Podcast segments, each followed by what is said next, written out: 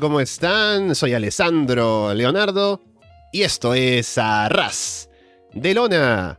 Pasen, pónganse cómodos y sean bienvenidos como siempre a una nueva edición del podcast, episodio número 375.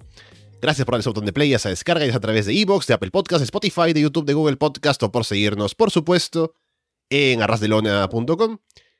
Y estamos aquí para una ocasión especial.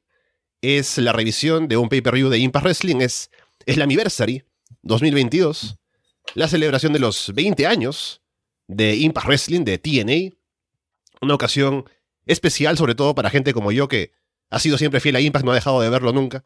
Y vamos a hablar ahora de lo que fue ese pay-per-view en detalle, por supuesto, y para hacerlo está conmigo, como siempre, el clásico para los shows de Impact, Carlos Ryder. Carlos, ¿qué tal? 20 años, Alessandro. Piensa que yo tengo 23. Cuando yo tenía 3 años, tenía, estaba ya empezando a hacer shows. O sea, es increíble y que además, claro, 20 años de los cuales llevamos hablando casi 8 en arras de lona de la empresa. Me parece una locura, tantos años, y me parece una ocasión ejemplar para poder celebrar como Impact y TNA, una empresa de que hemos datado muchas veces una fecha de la muerte, ha sobrevivido y está yo creo que en un estado de salud óptimo, es un estado genial en el que está Impact y es una fiesta de cumpleaños tan bonita y con tantos invitados que nosotros no nos hemos podido resistir a traer a alguien más. Sí, es cierto. También es cierto que más allá de la invitación ha puesto presión para estar aquí y aquí está. También es, es Paulina Cárcamo. Paulina, ¿qué tal? Bienvenida. Hola. Buenos días, buenas tardes, buenas noches, como si es que nos están escuchando. Y no, a ver, aquí yo voy a decir algo. Nada aquí de presión. Yo aquí gané algo. Está bien que sea parte del staff, es cierto, es cierto. yo aquí gané, sí, gané, lo cual no, no han dicho nada. He sido totalmente invisibilizada eh, nadie, nadie ha dicho que yo realmente gané el, en el pay-per-view de AEW. Eh, así que es básicamente estoy cobrando mi premio ahora. Pero después fui invitada por acá por, por presión. pero aparte de eso, pero feliz yo de hablar de Impact. Eh, a mí me encanta. me fui con el producto, o sea, lo vi hace, comencé hace dos años con el producto 2020, cuando estaba en plena pandemia, y de ahí yo entré al mundo de Impact y de ahí ya no, no he podido salir. Ni, ni podrás, una vez empiezas ya es imposible. no, no sabes que no he podido. Incluso han pasado cosas tan horribles como lo que vamos a hablar después, que yo sigo ahí, pero es simplemente por el motivo de odiar, pero sigo. Vamos a entrar entonces a hablar de lo que fue el pay-per-view, que como ya decía, bueno, no lo decía, pero puedo decirlo ahora, que estuvo bueno, me gustó. Hay poco que criticarle a Impact en este show, me parece, lo cual es bueno. Así que eh, es algo que habla bastante bien del producto y de la situación en la que está. Pero sí hay cosas que vamos a poder hablar seguramente, pero ya llegaremos a eso. Vayamos de una vez con lo que fue el show, empezando con el pre-show, el Countdown to Slammiversary. Teníamos el combate por el título Digital Media de Impact. Rich Swan contra Brian Myers. Myers saca o lanza a Swan en un back suplex sobre el filo del ring, toma el control. Swan se recupera con un combo de golpes y patadas. Myers aplica un Spear, un Execution. Swan aplica una Lethal Injection y remata con un 450 desde la segunda cuerda para llevarse la victoria. Y no hablamos de esto antes, pero podemos ir ahora primero con Paulina y luego con Carlos. ¿Ya comienzo? Dale, dale. Doy mis opiniones acerca de este combate. Eh, ese bullet contaste que he visto de Swan eh, simplemente se vio reflejado al inicio de este combate.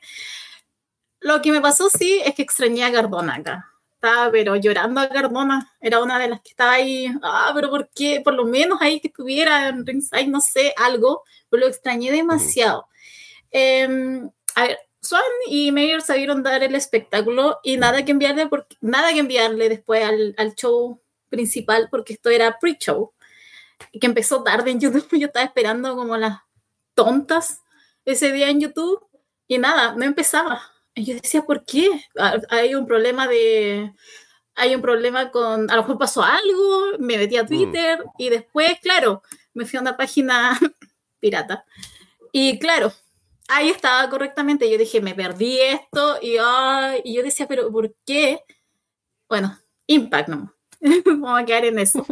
Y después ya con lo que fue pasando el, el combate, eh, súper bien. Eh, a, mí, a mí me pasa algo con Sun y cuando incluso era campeón, eh, que no es que me atraiga de principio, pero después me va ganando, porque tiene algo, no sé cómo decirlo, pero dulce, que me dan ganas después que va pasando el combate, me dan ganas de apoyarlo y ya cuando ganó, estaba completamente feliz. Era como en ese reinado que se tuvo que tragar mil de cosas por eh, Kenny Omega. Y el apartado después. Eh, pero aquí cuando ganó, porque él igual estaba soportando cosas de Meyers y Gardona. Entonces, como pasó todo eso, eh, yo estaba demasiado feliz por Son. Así que, insisto, nada que envidiarle para que estuviera, para que estuviera excluido del, del show principal, pero muy bien ahí, muy bien ahí los dos. Sí, yo creo que tuvieron suerte dentro de lo que cabe de que Cardona se lesionara justo un día después de que perdiera el título contra Rich Swan y justo un poco después de haber empezado la historia junto a los Major Players contra Rich Swan. Porque si no, este combate habría sido bastante un sinsentido y habría pasado algo similar a lo que ha pasado con NWA, que es que se han quedado desprovistos de cualquier sentido para su título mundial una vez se ha ido Cardona. Sin embargo, aquí, pues yo creo que tuvo sentido este combate, fue sólido, fue divertido, como tú dices, Paulina. Mola apoyar a Rich Swan porque es un tío que tiene mucha conexión con el público y le imprime siempre una aura de, positividad dentro del combate, ¿no? Te apetece apoyarlo como face. Creo que como Gil también funcionaría porque le odiarías por ese mismo motivo, ¿no? Dices, joder, con lo majo que eras, ¿por qué haces el turn Gil, no? Pues algo así pasa cuando, cuando es face, que le tienes que apoyar irremediablemente. Creo que el combate a lo mejor no tuvieron tanto tiempo para construirlo como les habría gustado, pero aún así yo creo que los dos muy sólidos. Brian Meyers no es un luchador soberbio ni sobresaliente, pero creo que lució bien en este combate, sacó todo su arsenal referente a la época también anterior, en un show donde hemos tenido mucha nostalgia, mucho, mucho de carga narrativa, mucho valor al pasado creo que aquí hemos tenido dos luchadores que siempre han podido hacer de Impact algo mejor y, que sinceramente va a ser un primer combate dentro de un Countdown to Slammiversary me pareció bastante sólido. Y luego íbamos con la Rebels Battle Royale, ese combate infame de la historia de Impact Wrestling, que al menos, a ver, en el formato original, o sea, en, la versión original en la que hicieron esto, era un combate que era horrible, y no solamente era horrible, sino que además estaba ligado a un reto próximo al título mundial, una cosa así, entonces era como un combate importante, ¿no? Al menos aquí estaba en un pre-show y Impact sabe que fue una idea muy estúpida, entonces es como para reírnos un poco, ¿no? Con la Reverse Battle Royale. Empezamos con James Mitchell, que trae a Slash, también conocido como Wolfie D, de PG-13, habitual, ¿no? De, ahora de Monday Night con eh, la Nation of Domination empiezan afuera del ring y las reglas es que tienen que entrar ocho, porque es la reverse battle royale, empiezan afuera, tienen que entrar al ring y para que estén, o sea, que, valga que entren al ring, tienen que entrar por encima de la tercera cuerda. Y una vez que estén ocho adentro, termina esa primera parte, hay una battle royale ahora normal entre los ocho que quedaron, excepto con los últimos dos, porque eso pasa a ser conteo sumisión, ¿no? Un poco entreverado, ¿no? Como podrán ver. Pero bueno, Siki Dai se equivoca varias veces queriendo entrar, no entra por abajo de la cuerda, por el medio. Action Mike Jackson le aplica un old school a, a en la barricada y se pasea como la mitad, creo que la mitad del, del Countdown to, la primera serie fue esa old school de Action Jackson, ¿no? Que camina por toda la barricada para aplicarle el old school. Y aparte ni siquiera clasifica Mike Jackson, sino que luego de todo esto, Shera es el que sube al ring y Shera clasifica los finales. Así que los que se quedan en el ring al final son Shark Boy, Shera, Johnny Swinger, Chris Bay, Chase Stevens, Bupinder Guyar, Steve Macklin y David Young. Shera elimina a Stevens, Bay y Macklin intercambian palmadas en el pecho, en el filo del ring. Bay luego aplica un cutter en el filo y ambos se van eliminados juntos. Luego tenemos a eh, Johnny Swinger trabajando con David Young, ¿no? antiguos compañeros de pareja. Eliminan a Guyar, a Shera. Swinger luego elimina a Young a traición. También lanza a Sharp Boy por encima de la tercera cuerda y piensa que ha ganado, pero no, porque, como ya les dije, la revés Battle Royale termina con un combate normal en el ring. Así que Sharp Boy luego termina aplicándole el Stunner o el Sheller a Swinger para llevarse la victoria. yo escribí caóticamente hermoso. Em, a ver, eh, estaba tan confundida con todo esto. Eh, yo no entendía. No me voy a hacer aquí como la que, la que conocía todo. Yo solamente lo voy a tomar de la perspectiva de yo a quién quería que ganara. Uno, quería seguir Dice, porque soy fan desde que lo vi hace años en la NWA. Hace años, hace un año atrás veía NWA todavía. Em, y de ahí era fan, me gustaba, me gusta. Hay, no sé, hay algo como sucio en él que es como que lo veo y como que, mm, no sé, me dan ganas de... Pero yo lo estaba apoyando con ganas, yo estaba feliz, yo, vamos a ir allá, cuando vi que eso ya no iba por ahí, yo dije, ya, Johnny Swinger. Porque lo que ha hecho este último tiempo a mí me tiene, pero demasiado entretenida con Impact, yo estaba, vamos, Johnny Swinger. Y ya después cuando vi que no había por dónde, que ganara Chuck Boy me hizo todo el sentido del mundo. Es que esto es tan... no sé, no, no quiero usar estúpido, pero que, que después ganar a Chuck al final eh, me hizo todo el sentido del mundo, pero yo lo pasé excelente, insisto, fue un caos, fue un caos hermoso. Eh, y, y, me sirvió también para conocer a gente, porque como digo, yo no, ahí no había algunos que yo no, primera vez creo, o a lo mejor los vi en, otra, en otras empresas, pero no le había tomado el peso.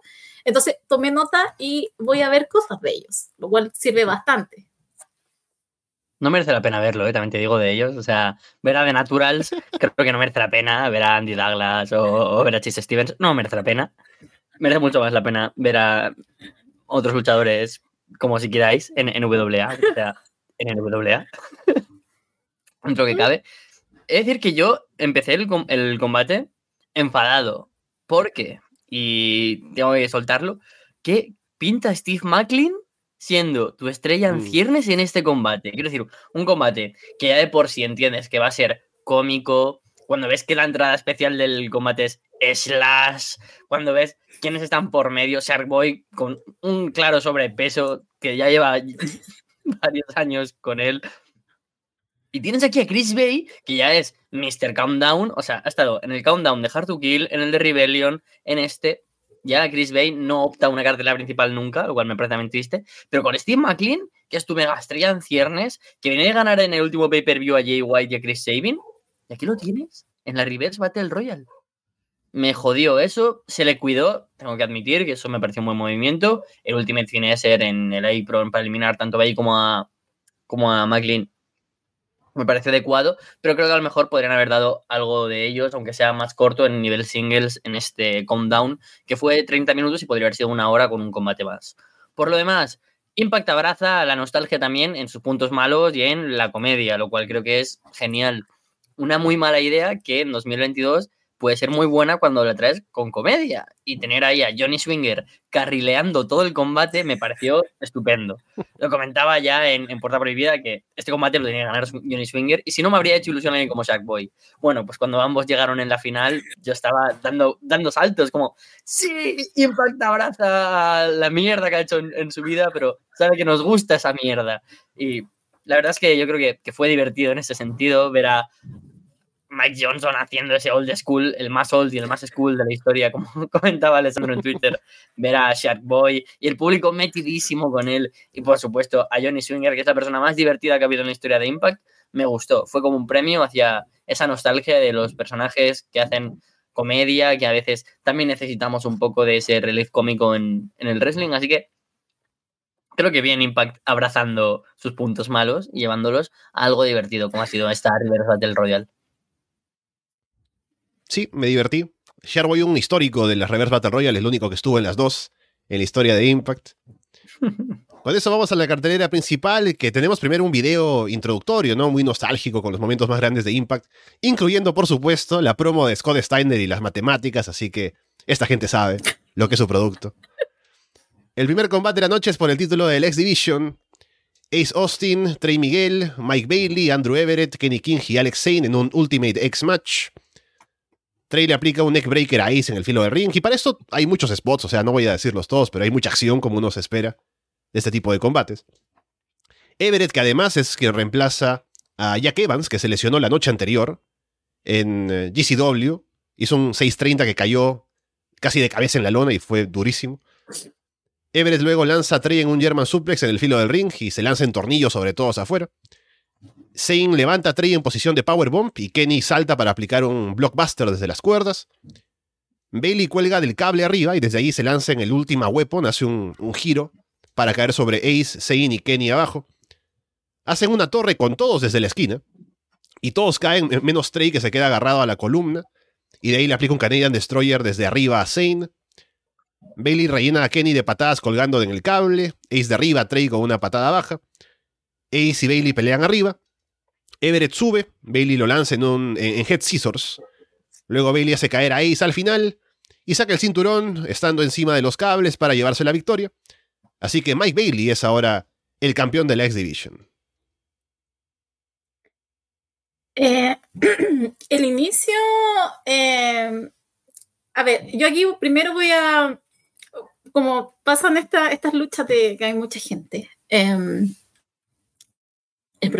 problema de cámara a mí me, me molestó de sobremanera, porque hay tanta gente, entonces hay, hay y sobre todo eh, ellos seis, que no hay cómo equivocarse, porque son buenos, y siempre van a estar pasando cosas interesantes y de repente las cámaras no captan bien. Eh, no sé si habrá una técnica para que tú puedas captar bien lo que está pasando, pero tuve ese problema eh, durante todo el show y como no fue el único en donde había varias personas, eh, tuve ese, insisto, tuve ese problema con las cámaras. Me hubiera gustado que hubiera mejores tomas.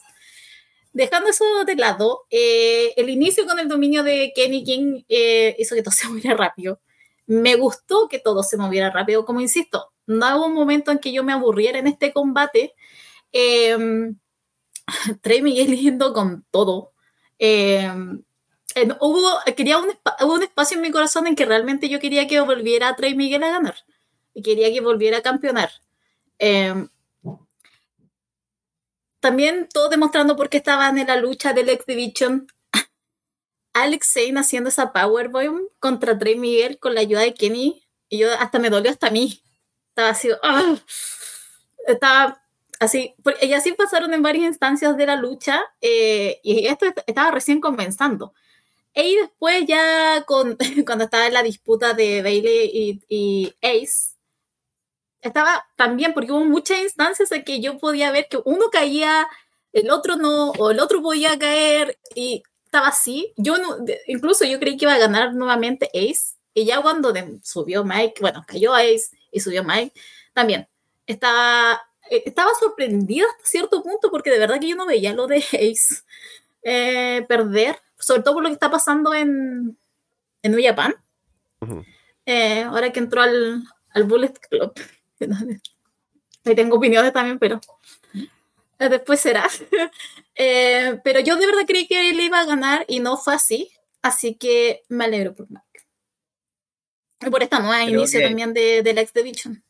Esta nueva era. Sí, es que es, es la era, mm, creo que con más ganas afronto de la historia de la X Division. O sea, Mike Bailey, que para mí es el luchador de 2022, como campeón de la X Division, a la par que Alexander, campeón de Impact Wrestling. Yo creo que nunca hemos tenido dos tan buenos campeones representando los títulos de Impact a la vez. O sea, creo que eso no ha pasado nunca. Hemos tenido muy buenos campeones, evidentemente, en la historia de Impact. Solo hay que ver el homenaje a todos ellos en el día de hoy. Pero es que es increíble que Mike Bailey sea campeón de la X Division. Me parece un luchador sobresaliente con la capacidad de ser, por mucho, uno de los mejores campeones mundiales que podría tener Impact ahora mismo en el roster. Pero sin embargo, tiene el de la X Division y aquí prueba de ello es que es una persona tan versátil a la hora de adaptarse a sus rivales. Es evidente que este combate fue más breve de lo que debería haber sido seguramente a causa de que los spots o los momentos que tenía que haber tenido Jack Evans tuvieron que ser reemplazados y aunque Andrew Everett tuvo que adaptarse al combate, pues el, el combate canónico de empezar es la Anniversary de 15 minutos de X-Division, pues aquí fue un poco más breve, fueron 10 minutos, pero fue un combate lleno de acción, muy buenos spots, se vio como siempre solemos ver en este tipo de combates, la mezcla de estilos. Me pareció muy bien cómo funcionó, sobre todo Kenny King, como decía Paulina al principio del combate. Él es el que lleva la carga de- del match. Se nota que tenía mucha experiencia en este tipo de combate y funcionó muy bien. Pero es que Mike Bailey aporta matices tan distintos a cada combate que vemos. O sea, tú cuando ves un combate dentro de los Ultimate X, pues te esperas los genéricos spots dentro de las cuerdas, mm, las caídas, los saltos y demás. Pero que te haga un Ultima Weapon, por ejemplo, desde la cuerda me pareció genial. Los dos spots en el que se suben al centro de la X, buenísimos. Las patadas, o sea, ya me parece imposible alcanzar esa altura con las patadas para que lo haga con toda la fuerza que tiene que estar soportando su propio peso en las cuerdas y a uno y a otros rivales. Me pareció brutal la demostración Mike Bailey de nuevo de que es un luchador polivalente y que este inicio de era como campeón de la X Division va a aportar mucho dentro del ring. Yo creo que no necesita tanto a nivel historias, pero que dentro de lo que hemos visto en Impact también ha sabido hacer cosas divertidas con Ace Austin y ahora, por supuesto, este nuevo Ace Austin como parte del Ballet Club creo que también tiene mucho que desarrollar con esa faceta dentro de Impact, me parece interesante. Ya dejaremos al inevitable de Madman Fulton, ya tendremos al Ace Austin del Ballet Club, y creo que esa rivalidad es la que ahora debería empezar el reinado, ¿no? De Mike Bailey. Fue quien de alguna manera le llevó de la mano en ese inicio que ha tenido en la empresa, y ahora el canadiense como campeón, a mí por lo menos me vislumbra un futuro muy, pero que muy prometedor para la X Division, que como siempre nos dio un gran combate. Sí, creo que Bailey tiene ya argumentos como para estar entre los mejores luchadores del año y vamos ni siquiera en la mitad. Así que para lo que falta, y con él siendo campeón del X Division, está bueno pensar en qué puede hacer ahora, ¿no? ¿Qué más puede aportar de pronto este, este año que está teniendo? Ahora como el campeón en la división, qué retadores puede tener, para hacer más cosas dentro de Impact Wrestling también. Así que siento que es una buena decisión, a pesar de que, igual como ya decía Paulina también, ¿no? Venía Ace con todo lo del Bullet Club, renovando el personaje, pero me parece que está bien lo de, lo de Bailey y ahora solo queda ver cómo lo llevan, pero también pienso que puede ser un muy buen campeón. Tenemos una mención a Bob Ryder, fallecido en 2020, ¿no? que fue productor, un trabajador en backstage de Impact que recuerdan bastante. Luego un entrevistador también clásico de TNA, Mike Hudson, entrevista a los Motor City Machine Guns, Frankie Kazarian y Nick Aldis en backstage poner over, a, los Motor City Machine Guns como el equipo más impactante en la historia de Impact. Dicen que no solo van a celebrar la historia de la empresa, sino que la van a defender frente a Honor No More. Kazarian se mete ahí con toda la gente del equipo. Nick Aldis dice que puede que no tenga mucho sentido verlos juntos, pero los une el respeto por el wrestling. A todos les dio la oportunidad Impact y por eso la van a representar. Hudson luego pregunta quién será el quinto integrante, ¿no? Y lo dejan ahí en suspenso para el combate después. Bueno, yo esta promo me pareció mm, ideal dentro de cómo se fue construyendo el show, porque quiero poner aquí en, un poco sobre la mesa un comentario que tenía muchas ganas de decir, y es que Impact a nivel producción muchas veces dejaba mucho que desear, y sin embargo este show ha sido a nivel producción increíble. Los vídeos homenaje a cada luchador fueron buenísimos, luego mencionaremos varios, pero me ha gustado que se ha contado con todas las personas que han sido importantes para Impact delante y detrás de las cámaras y cómo se ha puesto un poco relevancia, ¿no? Cómo la empresa en momentos difíciles ha habido gente trabajando ahí que ha dado su corazón y su vida por ellos y eso es genial. Y cómo a lo largo de la historia la gente siempre ha vuelto a Impact, ¿no? De alguna manera. Motor City Guns es, la pareja por la que yo me enamoré de TNA en 2008 me pareció una locura ver a Shelly y a, Sabin. Pensaba que iban a una revolución distinta, que la cámara no estaba bien ajustada en cuanto a tiempo, iba mucho más rápido de lo que debería. Y es genial verles a día de hoy con 12 o 14 años más y sin embargo son igual de buenos, igual han perdido algo de velocidad, pero han ganado mucha técnica, mucha experiencia y verles con Nick Aldis, que también es una figura muy importante para el impact decadente de Dixieland, en el que pensamos que de verdad Magnus podía ser el campeón que revitalizara la empresa. No lo fue, pero es bonito tenerlo ahí. Y por supuesto también a Frankie Casarian, todo un emblema. Es muy bonito tener este tipo de, momentos así y la producción del show creo que fue ideal. Muy bien, compensado, combates, con vídeos, con entrevistas. Funcionó muy bien, la verdad. Luego tenemos un mensaje de Sting que envía ahí hablando acerca de su paso por TNA, recordando el personaje de Joker Sting, por ejemplo, ¿no? Y sí, o sea, interesante pensar también en el paso de Sting que luego de WCW había básicamente decidido retirarse porque no quería estar en WWE y tuvieron que convencerlo durante buen tiempo para que viniera Impact y como que iba a ser como una aparición nada más y se quedó varios años y fue campeón y fue uno de los estandartes de la empresa. Hasta el punto que dijo, bueno, ya, me voy porque ya me han maltratado mucho, pero al menos estuvo durante buen tiempo el bueno de Sting. A mí me gusta que, que él mismo lo comentaba y, se leía en, redes sociales, que claro, para mucha gente joven que no había visto WCW como yo, Sting era una persona que solo había estado en, en, en TA. O sea, para mí, yo no sabía quién era ni de dónde salía este hombre. Yo, yo no sabía quién era hasta que entré en internet quién era Sting. Y para mí, era de verdad el que todo el mundo decía, oh, es que es Sting. Y yo le ponía como luchador con más valor de toda la empresa. Para mí era como estar teniendo ahí al Undertaker de alternativo, ¿no? Y joder, todos recordaremos esos años en los que todos pensábamos que iba a existir ese Taker contra Sting. Y creo que es bonito, ¿no? También homenajear a Sting. Muchas veces cuando pensamos en TNA Originals, pues pensamos en Joe, en AJ Styles, en Daniels, en Kurt Angle incluso y gente así, aunque no sea original original. Pero Sting sin duda yo creo que fue el que por lo menos, a mi parecer, y al de muchos jóvenes, el que hizo pensar que Impact tenía verdaderas estrellas mundiales. Luego tenemos el combate por el título de parejas de las Knockouts, de Influence contra Rosemary y Taya Valkyrie. Rosemary y Taya como que discuten en un par de momentos al inicio. Influence dominan a Rosemary, Taya hace el comeback. Rosemary va por una Spear contra Madison, pero Tenil la intercepta. Taya y Rosemary aplican Spears al mismo tiempo. Y parece que Tenil y Madison se estrellan las cabezas al caer, porque están ahí como al lados opuestos del ring y como que caen ahí juntas. Y parece que les duele. Influence le aplican la collab a Rosemary, pero Rosemary luego se levanta. Taya le aplica un rodillazo a Madison, Rosemary remata con el Wing Clipper y se lleva la victoria. Así que ahora Rosemary y Taya Valkyrie son campeonas de parejas. Eh, como mujer, no me gusta que una de las peleas más bajas sea de mujeres. Pero estaba tan indiferente con este, con este combate. Además, porque tuve el presentimiento de que Tanil era la que llevaba la pelea. Las otras tres creo que estaban ahí. Ni hablar de la compañera de Tanil porque creo que hizo tres intervenciones y sería. Encima salió lesionada, no sé de qué, pero salió lesionada, creo que tenía como la nariz rota, ya estaba leyendo. Eh, se lució en muchos momentos, ojalá que con esto, es una lástima que haya perdido porque aparte eran mis candidatas, a mí me gusta de influencers, lo siento. Eh, pero es una lástima que hayan perdido, pero si esto significa que Tanil va a entrar por individual, voy con todo. A mí me encanta ella, siempre me ha gustado. Eh, creo que tiene un personaje menos de lo que debería. Eh, se merece mucho más. Y después de este combate que para mí fue tan plano y tan nada, eh, fue la que más destacó. Más, allá de eso, no tengo mucho que decir. Bien portada, supongo, también. Bienvenida.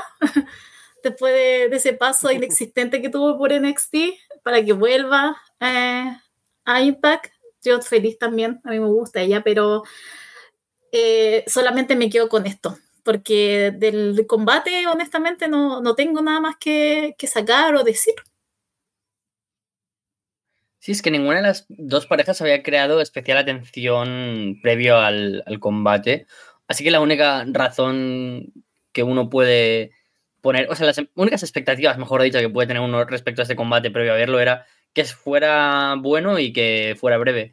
Y yo creo que eso por lo menos lo cumplió. Creo que no está, no está funcionando no solo el título por parejas femenino, sino que no están funcionando las parejas. Mm, las únicas parejas que tenían sentido fueron las que teníamos muy al inicio del, del reinicio, mejor dicho, del título, como por ejemplo Fire and Flavor o cuando incluso redebutaron o debutaron, mejor dicho, de Inspiration y aún así no cuajaron. Es un título que está desprovisto de, sentido, de, ganas de verlo por parte del público. Es la indiferencia total, como decía Paulina. Yo personalmente, que ahora gane Rosemary y Taya, me plantea varias cosas. La primera es, The Influence es la única pareja de verdad junto a DK dentro de la división por parejas.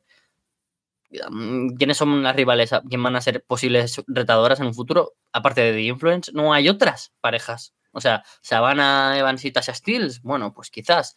Yo me imaginaba que a lo mejor podían aparecer, yo qué sé, Tarin Terrell y Taylor Wilde, o podrían aparecer The Beautiful People, podrían haber aparecido aquí alguien a modo de futura lucha, alguna cosa así, pero, pero no, simplemente es que quedó en la nada. Quizás me crea algo de interés el pensar qué opina Havoc de todo esto, qué opina DK, ¿no? De que además dentro del, del canon, dentro de, del kayfabe, la nueva campeona por parejas que acompaña a Rosemary es la persona que disparó a su marido en su boda. No nos olvidemos de eso. Ushot, y Bravo, tu compañera por parejas, tu, la campeona, ¿vale? Rosemary está ignorando eso, pero yo no.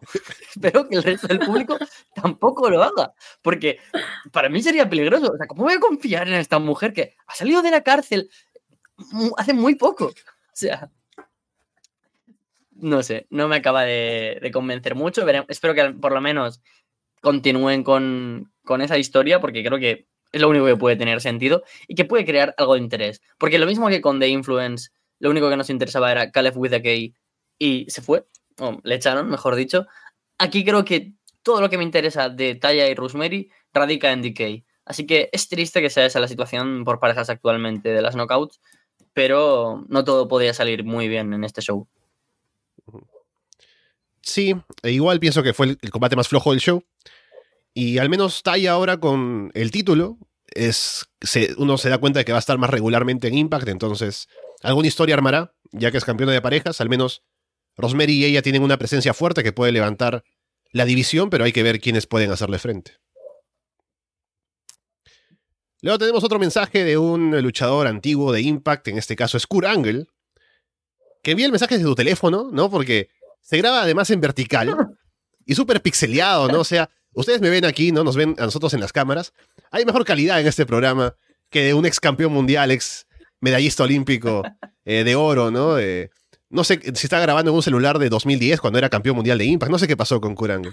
Pero bueno, el mensaje es bonito, ¿no? Dice sí, que Impact, eh, muchos besos, abrazos y poco más, pero un poco más de calidad, señor Kurangle, al menos en horizontal grábese. Es que es Impact, tenía que ser bajo presupuesto. El, hombre estuvo ahí en la empresa, él sabe que esto no, no, no, nadie se va a quejar de eso en esta instancia, por lo menos que esté todo pixeleado. Habrá pensado Kurangle, voy a enviar un video que se vea mal para que no quede como que muy eh, que no contraste mucho con el resto del show, ¿no? Habrá pensado que todavía Impact tiene la producción que tenía hace 10 años cuando estaba él trabajando en la empresa. Yo creo que sí, yo creo que sí habría sido bonito que dijera, bueno, un saludo a mis amigos Easy 3, Eli Drake, Matt Hardy.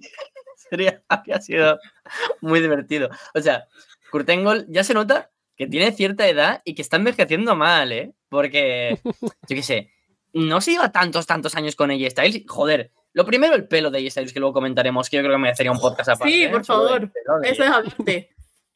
Pero ves cómo se curran los vídeos de el mensaje. Y Kurt Angle es literalmente como si Impact hubiera pagado un cameo para que lo enviara. ¿Sabes? Y Kurt Angle, hostia, a ver, Impact Wrestling no me suena. Será alguna empresa pequeñita de, no sé, Feliz cumpleaños, le dije. Y, grabando. Sí. Claro, claro. Es que eso.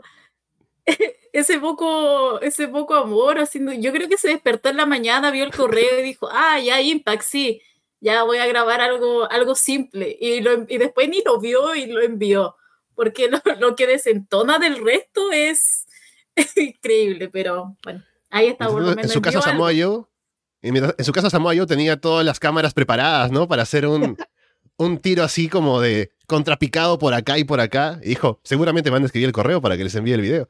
Pero no llegó. Y luego Samoa Joe dice, bueno, no, no estaba ocupado también, ¿no? Y no podía enviar el video. Y Kurango lo envía el del teléfono, ¿no? Que, es, la, ese es el, amor que tiene Impact por sus ex estrellas. Monsters Ball Match. Sammy Callihan contra Moose. Ambos estuvieron aparentemente encerrados en una habitación a oscuras por 24 horas para que salgan luego ahí hambrientos a pelear, ¿no? ¿Qué, qué, qué es esto? Pero bueno, Callihan entra a atacar a Moose durante la entrada. Moose golpea a Callihan con la tapa de un tacho de basura en la cabeza. Callihan sangra de la frente. Y como Moose está ahí no habiendo comido por 24 horas, le quita un sándwich ahí, una botella de agua a una chica en primera fila, para alimentarse un poco el hombre que estaba necesitando. Moose lanza a Callihan en Yuranagi sobre el filo de ring un par de veces, luego le aplica otro sobre una mesa en ringside. Moose va por un spear en el ring y Callihan levanta un tacho de basura para que Moose caiga dentro. Moose luego sube a la esquina, se cae la primera vez, pero vuelve a subir y Callihan lo empuja para hacerlo caer sobre la mesa de la campana en ringside. Moose le aplica el Sky High o el Go to Hell a Callihan desde la esquina sobre chinchetas en la luna. Y luego en este momento, cuando Callihan está tirado ahí, Moose lo que hace es arrastrarlo, ¿no? Para decir que voy a hacer que eh, se vaya clavando más, ¿no? Cuando está en la lona ahí Callihan. Pero lo que consigue Moose es que luego todo el ring está cubierto de chinchetas, así que cada bump que toman y cada movimiento que hacen es sobre chinchetas luego. Así que les cuesta, les, les cuesta bastante el resto del combate. Callihan lanza a Moose en un Dead Valley Driver sobre una puerta con alambre de púas en una esquina. Intercambian golpes con tachos de basura en la cabeza. Callihan aplica un Cactus Driver 97, pero cuenta en dos. Va por otro, pero Moose lo detiene con un golpe bajo. Callihan lanza a Moose en un Powerbomb sobre un tacho de basura puesto de cabeza. Remata con un Cactus 97, pero cuenta en uno. Callihan golpea a Moose con un bate de alambre de púas al final, remata con otro Cactus Driver 97 y se lleva la victoria. Esto era lo que más esperaba de la noche, honestamente. Esto era lo que más esperaba. Sammy, te amo. Por favor, que esto quede grabado. te amo. Si algún día lo, lo llega a ver, solamente quiero que sepa eso, que lo amo, porque, ay, que lo odiaba cuando empecé a ver Impact. No lo soportaba. Todas las cosas que hacía en ese tiempo, yo simplemente lo adelantaba. Y era como, y después ya hubo un día creo que no pude adelantar y tuve que ver. Y desde ahí ya me volví fan.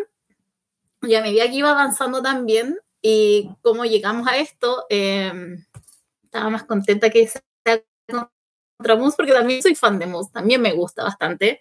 Sé que es un poco problemático decir eso por ciertas cosas creo que ha hecho Moose, eh, pero soy fan también, así que realmente amé cada minuto de esta, de esta violencia, eh, cada bandejada en la cabeza, cada sillazo, cada, cada, rompimiento de mesa, cada chinchineta en el cuerpo, cuando lo tiraban, cuando, se, cuando tiró, cuando Moose cayó sobre el basurero también. Ay, Dios mío, esa espalda. Lo único que pensaba era eso, espalda. Espalda, cuerpo, dolor. Eh, yo sé que no lo, no lo siento yo de alguna manera, pero veía cada cada secuencia y me dolía cada vez más. Después cuando mostraban las chinchenetas en los cuerpos era aún peor. Eh, al final, eh, con la victoria de Sammy, feliz yo, porque insisto, lo amo. Eh, y esperando a ver qué es lo que va a hacer ahora. ¿A dónde va a ir? ¿Bajará de peso? Porque el hombre igual está un poquito pasado. El otro día lo escuchaba igual de Carlos. Yo dije, menos mal alguien lo dijo, porque igual, yo igual lo voy a decir. Debería bajar un poquito porque se nota. Pues incluso podría haber sido mucho más rápido todo este combate si es que esa Mika no hubiera parado de repente y estaba. Vamos. Era como, debería eh, enfocarse nuevamente en su físico y porque ayudaría mucho más, pero aparte de eso, nada que decir todo lo que yo esperaba de, de, este, de este Monster Ball. Así que. Ah, y cuando estaban en el cuarto oscuro y salimos como si realmente hubiera pasado con. Eh, amamos un hombre que se pone la camiseta por, por su compañía. Así que. Más que contenta con esta pelea. A lo mejor Sammy Callihan lo que, que hizo fue mundo... rellenar un poco el tanque para que luego 24 horas no le afectaran tanto, ¿no? Yo espero claro, que todo el mundo no, que... se sintiera el hambre por favor, eh, es que una vez más, solo espero que todo el mundo que esté escuchando este podcast haya visto el show porque la frase cuando estuvieron los dos en un cuarto oscuro eh, se puede sacar muy de contexto y el Swingers Dungeon puede ser perfectamente la definición de, de, de un Monster Ball match y no tienen nada que ver. No sé si os ha pasado alguna vez que viendo fútbol o jugando al FIFA quieres que, que chute un futbolista o, juega, o, cualquier deporte y tú mueves la pierna, ¿no? Instantáneamente. A mí me ha pasado uh. alguna vez. Yo soy una persona muy asertiva, por eso no veo deathmatches. Pero el momento de la espalda y el cubo de basura, te juro que me levanté del sofá. O sea, me levanté con dolor y dije, ¡ah! lo noté. ¿Cómo puede ser que lo notara? O sea, increíble. O sea, qué doloroso. Sabemos que Callihan es un experto en este tipo de marches, o sea, hemos visto muchos distintos en toda la carrera. Además, se notó, incluso yo me atrevería a decir, después de tantos años viendo este tipo de combates, que ha sido producido por Jimmy Jacobs. Se notaba, ¿no? Eh, un poco que The Zombie Princess había puesto su, su, impronta en este combate. Y es que creo que desde el primer segundo haber tenido spot, spot, spot, palo, palo, palo, era la mejor dinámica para este combate. O sea, Moose es un tipo que puede ser realmente bueno y lo hemos visto en muy buenos combates con Chris Sabin, con Josh Alexander, con muchos tipos de rivales distintos, pero Callihan que como decimos ahora está en un nivel de forma bastante menos óptimo del que debería, dejémoslo ahí, se tenía que enfocar en dar grandes spots porque no podía seguir el ritmo de Moose. Y creo que fue muy bueno la manera en que se enfocó el combate y el resultado fue genial. O sea, creo que dentro de este show puede haber disparidad de ideas de cuál ha sido el mejor combate y cada uno tendrá su favorito. Este, el 5 contra 5, el main event, el de la X Division. Cada uno puede tener mm, su opinión y voy a respetar todas porque fue un show muy sólido y muy horizontal en ese sentido. Y este me sorprendió por eso, porque me esperaba que a lo mejor tuviera una tónica de menos a más, pero fue más, más, más, más. Y además creo que le sentó bien el, el hecho de que hayan vendido, que haya tenido que estar 24 horas muy aislado como Callihan, pero como Callihan no está bien de la cabeza, como está un poco cucú, puede soportar esto con mucha vitalidad. Y Moose no tanto. O sea, se centraron también en vender que Moose podía perder este combate por las condiciones mucho más ideales para Callihan que para el propio Moose. Creo que eso también fue muy bueno porque no quería que perdiera Moose, pero tenía que ganar el face, evidentemente. Creo que se vendió muy bien el final también para que Moose no saliera damnificado aquí como un mega perdedor y más aún después de haber perdido sus últimos combates contra ellos Alexander. O sea que por lo general yo creo que muy buena estructura, muy bien ideado el combate, muy buenas razones para creer que las derrotas y las victorias han estado cuidadas en este combate. O sea que no puedo estar más contento. Dos de los luchadores que siempre he pensado que más representan una época de Impact muy, muy mala de la mejor manera posible y que aquí nos dan, sin duda, un regalo más para la historia de la empresa. Sí, de lo mejor de la noche, definitivamente. Luego tenemos el combate por el título de parejas de Impact Wrestling. Los Briscos contra los Good Brothers. Se arma el brawl desde el inicio. Jay lanza Anderson en un body slam en el escenario. Por cierto, dicen que ya era el día del padre, ¿no? Ese día domingo. Mark Briscoe tiene siete hijos ahora. Increíble. Eh, Mark se apoya en una silla para saltar en tope con giro hacia afuera. Anderson lanza a Jay de cabeza contra una silla en la esquina y los Good Brothers toman el control. Dominan a Jay, Mark hace el comeback. Le aplican el Redneck Boogie a Anderson. Gallows empuja a Mark de una esquina para que Anderson lo reciba con un gun stun. Gallows patea a Jay en la cabeza para evitar que aplique el Jay Driller. Le terminan aplicando el Magic Killer a Jay y los Good Brothers se llevan la victoria para volver a ser campeones de parejas de Impact. Y luego, como que se encara luego del combate, los, los equipos, y de pronto, America's Most Wanted aparecen, James Storm con em, Chris Harris, casi le digo Brandon Walker, ¿no? Es Chris Harris. Em, Storm dice que estos equipos le recuerdan a ellos mismos porque solo saben pelear y beber proponen un brindis, celebran el wrestling por parejas, así que termina como en un, tomo, en un tono celebratorio, pero con victoria de los Good Brothers, así que ¿qué tanto se puede celebrar con lo que pasó aquí?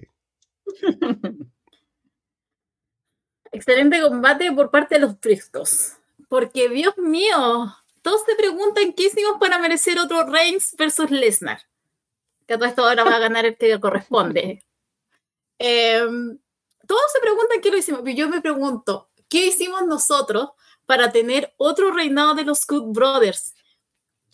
De verdad, ¿por qué? Ah, Dios mío, yo, yo de verdad creí que nos habíamos librado de esta gente, pero no, no, sé, ah, Dios mío, de verdad, yo estaba indignada. Vengo de una excelente pelea con Sammy Callihan con y después vengo con los briscos, que obviamente van a hacer un buen trabajo, pero con los Brothers realmente yo, yo no puedo. Aquí yo no voy a ser objetiva, para mí era un pésimo y no tendría por qué haber ganado y no había por dónde haber ganado. No estamos en el 2020, así que debió haber seguido los briscos de campeones, estábamos bien. Em, después de todo eso, menos mal que aparecieron American Most Wanted, porque verdad yo no veía la posibilidad de que esto terminara y los Good Brothers alzándose con los títulos y simplemente yéndose como los campeones. No, menos mal que esto terminó con American Most Wanted, con esta, ah, a ver, ¿cómo decirlo? Con esta carta de amor a lo que es Impact Wrestling y es a lo que comentaba eh, hace un rato con los... Em, ah, con, las promociones que estaban haciendo los pequeños los paquetes de video. Eh, de esta, de esta frase que siempre yo escucho con respecto a Impact, que siempre se cree que está muerto, pero siguen. Porque eso yo, lo, yo desde que lo vengo escuchando desde el 2020, cuando comencé a ver el producto, porque en ese tiempo, cuando estaba en Twitter, siempre leía a alguien que, que veía.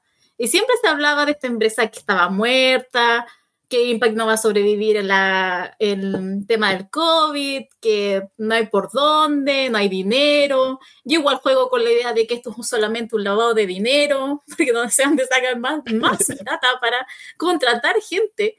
Pero me gusta que ellos hayan, que tomen esa idea y que nuevamente eh, residen de que Impact siempre se dice que va a morir y de alguna manera no muere y sigue a lo mejor tendrá sus etapas más bajas, más altas, pero ahí está y todavía está entregando un buen producto. Y lo, lo podemos ver acá con este Slammiversary. No con los ganadores de este combate precisamente, pero con otros sí. Pero no, yo no, todavía no puedo creer que vivamos en un mundo en que los Brothers son campeones. Yo, ah, esto solamente me lo puedo dar Impact. Y ahí estamos, mi relación, amor y odio. De hecho, no solo, porque piensa que no son aquí solo campeones por pareja, son la mejor pareja del mundo para WWE. O sea que no solo pasa en Impact. no, sé en qué momento, después de New Japan, nos hemos ido creyendo la mentira que son los Good Brothers. O sea, ¿cómo es posible que todos los combates que han tenido los Briscoes en Impact, que habrán sido seis o siete, los dos peores han sido con los Good Brothers? O sea, me ha parecido mejor el de Hizi Reino contra los Briscoes, sin coñas. O sea, yo atiendo a que esto sea por razones más políticas em, que a nivel booking. O sea, no sé si me explico de que yo creo que hay dos factores aquí que creo que pueden ser importantes y son los únicos que mi cabeza intenta mm, de alguna manera focalizarme para entender esta decisión tan estúpida. La primera es, van a renovar los Good Brothers, que era uno de los problemas que a lo mejor tenía eh, Impact Wrestling. Sabíamos que para ellos tienen importancia porque son, es verdad, una pareja muy establecida con mucho tiempo, que además funciona como nexo entre ellos, New Japan o el Elite, y eso es importante tenerlos. Y la otra opción que yo veo es que a lo mejor Tony Khan haya dicho, hostia, igual sí que necesito los Briscoes para Ring of Honor o para All Elite, que eso es otra opción, y lo cual me jodería más todavía, porque si es lo primero, lo puedo llegar incluso a entender. Nos comemos ahora un reinado de mierda a los Good Brothers, como pasa cada tantos años, como cuando te tienes que comer los partidos malos de los mundiales de, o de las Olimpiadas, ¿no? Y dices, bueno, por lo que gano, pues también me puedo llevar algo un poco más soso. Pero lo que no entenderé es que hayan querido parar un reinado de los Briscoes. Tienes a una de las parejas más importantes de la historia, a quienes junto a seguramente, mm, mira, nunca mejor dicho, The Wolves y Kevin Steen y el genérico fueron posteriormente a los Echi Christian y los Dudleys y toda esta gente, los Hardys, las parejas que reinventaron el wrestling en tag teams, es verdad que ahora estamos viviendo una época dorada con FTR, Lucha Brothers, Gargano y, y Ciampa, con un montón de gente super guay, los Young Bucks. Pero estos fueron los que, de alguna manera, hicieron que fuera importante Ring of Honor y la lucha por parejas. Los tienes aquí en exclusiva y le das otra vez los títulos a gente súper soporífera que tienes en otros lados. Yo sinceramente no lo entiendo, no, comparto seguramente la razón por la que la hayan tenido, más allá de que sea la necesidad de que se queden en Impact porque les puede aportar cosas de manera mm, que se remita únicamente a algo extra deportivo, extra fuera del ring, porque si no, me parece una mala decisión. El combate no me interesaba especialmente, más allá de que retuvieran los Briscoes y que ganaran otra vez los Good Brothers, me jode. Por lo menos sé que puede tener algo bueno y es que Austin al formar parte del Ballet Club y la presencia continua de gente como Hikuleo, Jay White o el Fantasmo puede hacer que cada vez que vamos a los Good Brothers sea como parte del Ballet Club y junto a gente mucho más tolerable dentro del ring, dentro de Impact Wrestling. Sí, también pensaba lo mismo de que lo más claro, o de pronto la decisión que era la que más esperábamos, era que tenemos un buen reinado de los briscos ahora que no empezó hace mucho tiempo. Y seguramente ellos pueden ser la base de la división a partir de ahora como campeones. Pero el plan no parece que sea a largo plazo. Bueno, no lo fue porque ya perdieron el título.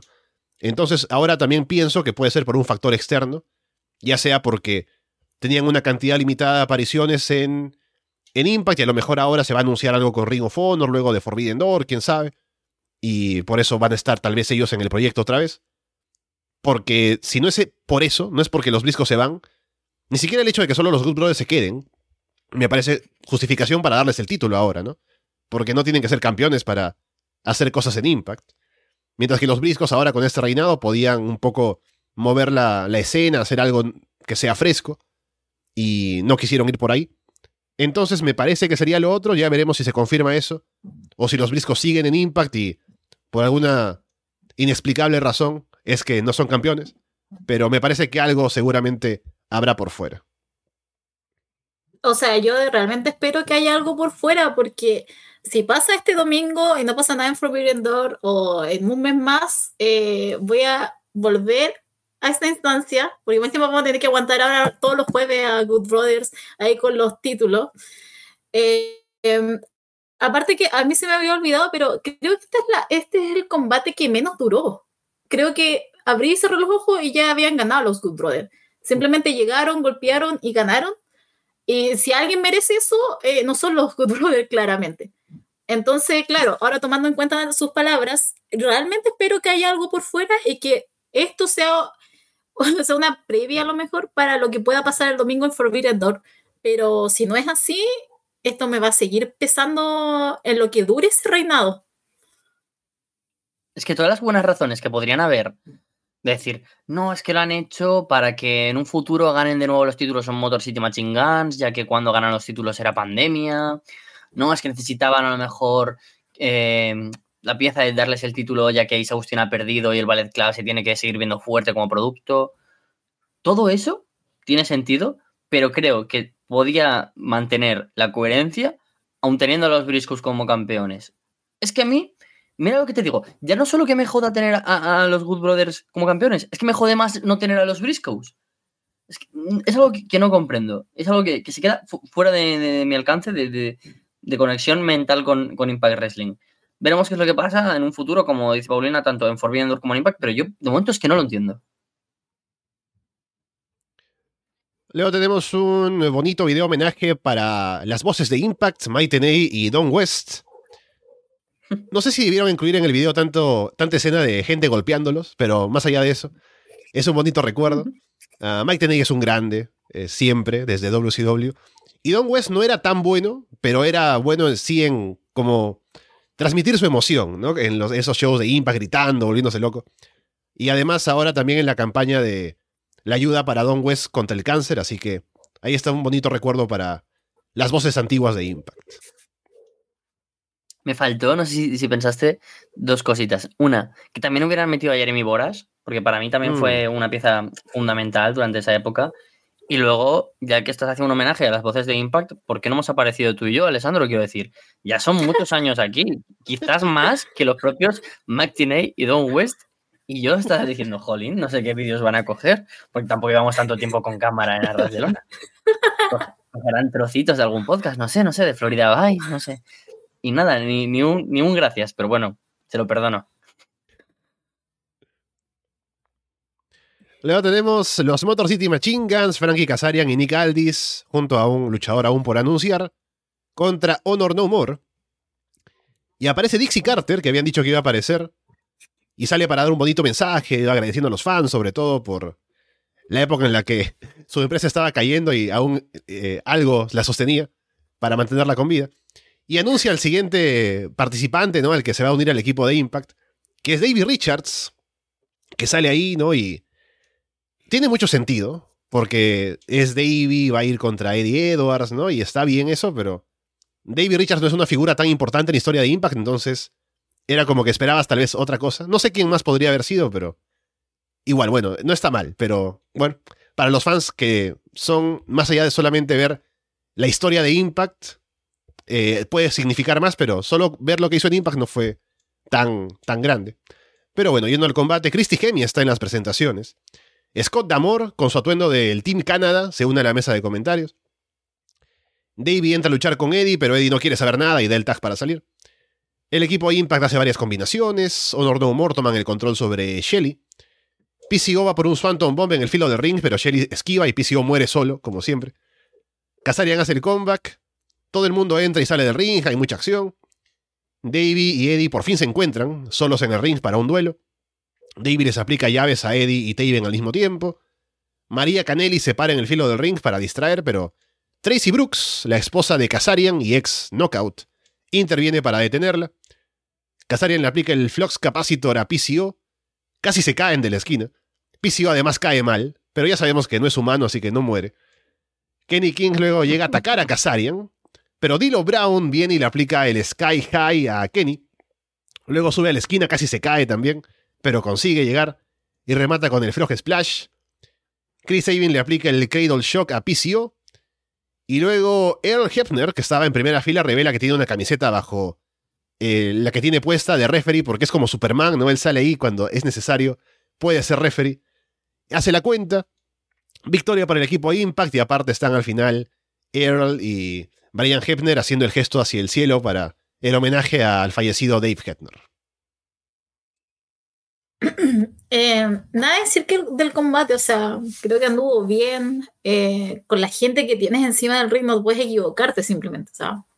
Aquí mi problema era nuevamente con las cámaras. Había tantas cosas pasando que yo simplemente estaba. Porque me tienen que enfocar un esquinero. No sé, tienen que enfocar a los luchadores. Ah, pero ese era mi problema. Eh, pero mínimo. Así que, pero más allá, no, no, tengo mucho que decir porque creo que fue lo que esperábamos, al menos lo que yo esperaba. Dinámico, fuerte, esas rivalidades que, que algunos ya por ahí leía. Em, lo que yo sí realmente espero, que se termine Honor No More en Impact. Yo de verdad que espero eso. Yo sí, porque yo estoy aburrida de eso.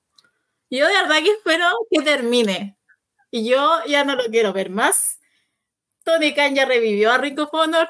Váyanse al otro lado. No sé. Váyanse en WWE si quieren. Pero de verdad que yo. No, ya no. Ya no los quiero ver. Espero que el jueves no los tenga, no los tenga ninguno por ahí. A lo mejor a uno. Pero si es que no, eh, no. Pero yo por mi parte me salto el Honor No More. O sea, yo contento ¿eh? con la invitación de Paulina, diciendo, joder, también odia a los Good Brothers. Bien, bien, estaba contento, estaba contento. Tenía miedo cuando llegara la parte de Tasha Steels, pero ahora ya la cagada. O sea, ¿cómo no puedo gustarte un humor? O sea, ah, yo, ¿qué voy a decir? No los muerto no, no pueden no gustarme, me gustan todos mucho, además. Sí que es verdad que me falta aún esa cohesión a veces, de sentido de decir, ¿qué hace PCO con esta gente? Pero por lo demás, estoy contento con Honor No Humor. Vamos a empezar por el inicio. David Richards.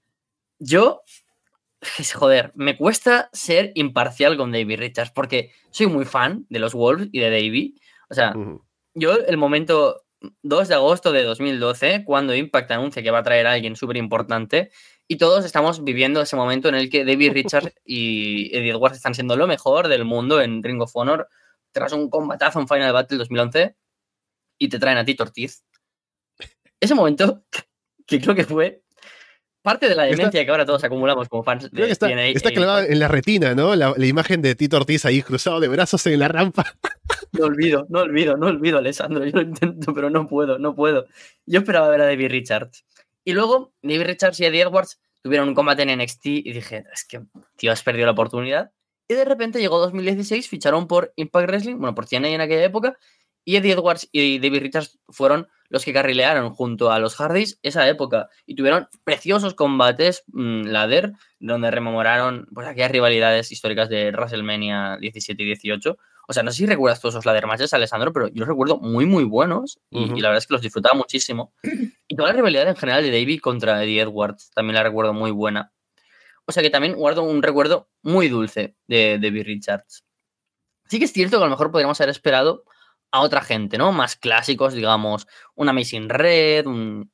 Yo sabía que no iba a ser alguien como Daniels o Samoa Joe, porque ya habrían formado parte, creo, del combate, lo habrían anunciado previamente.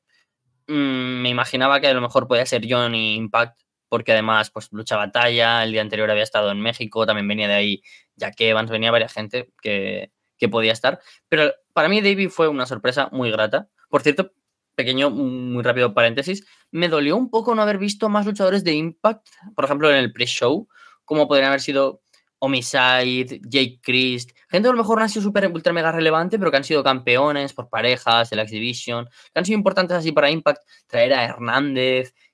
Tienes buena relación con gente como Rayu, que, que han salido hace poco, creo que podría haber sido un bonito homenaje para ellos también, cierro paréntesis.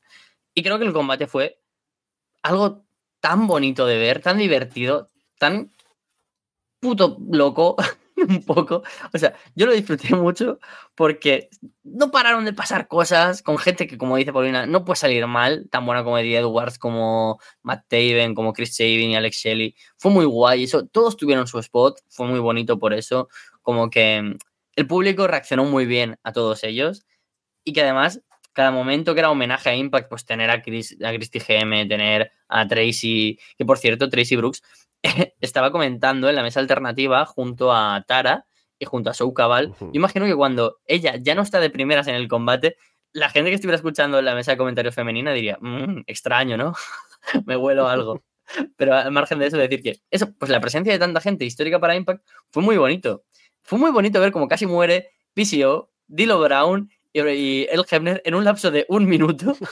como quizás tienen que empezar a plantearse que tienen cierta edad. Algo que siempre ha costado en el mundo del wrestling, pero creo que con PCO, por ejemplo, mucho más. Pero es que fue una locura de combate. Yo me lo pasé muy bien. Me, me pareció muy bueno. Honor No Humor fueron ahí a hacer de los heels, los luchadores a los que odiar. Y Paulina les odia, por eso son tan buenos. Porque Honor No Humor funcionan perfecto, como el Steve de gilipollas, pasad página ya. Son ex tóxicos resentidos. Por eso no te gustan. Es normal, a mí tampoco me gustaría. Pero dentro de la masculinidad frágil que tienen los Honor No Humor, creo que funcionan de puta madre como heels. Yo Que disfruté muchísimo este combate. allá otra vez, entonces. y se vayan para allá, Claro. por la NWA. Que ahora le vayan a hacer la guerra a los históricos de la NWA. Pero los jueves están fuera. Ahora están co- con, la, nueva chica que sabe que es malo para ellos, pero mm, le, da jueguitos, ¿sabes? Es algo nuevo, divertido, que a veces puede ser incluso prohibido, ¿sabes? Yo creo que por eso le gusta a Scott Damore tener a Honor No Humor. Y es que a mí también me gusta porque me dan mucha satisfacción. Soy muy fan de PCO, soy muy fan de Eddie Edwards. Creo que funciona muy bien tanto Mike Bennett como Matt Taven. Kenny King también dentro de la X-Division. Y a Vincent se le puede dar un papel un poco más dentro del low card que también es necesario. O sea que por mí a tope con honor no humor. Y sobre todo, pues qué bonito haber tenido de nuevo a gente como Nicaldis, a David Richards, aunque sea solo por una noche, a Kazarian. Y espero, por favor, que los Motor City Machine Guns se queden, porque necesito ver más runs de la mejor pareja de la historia de Impact.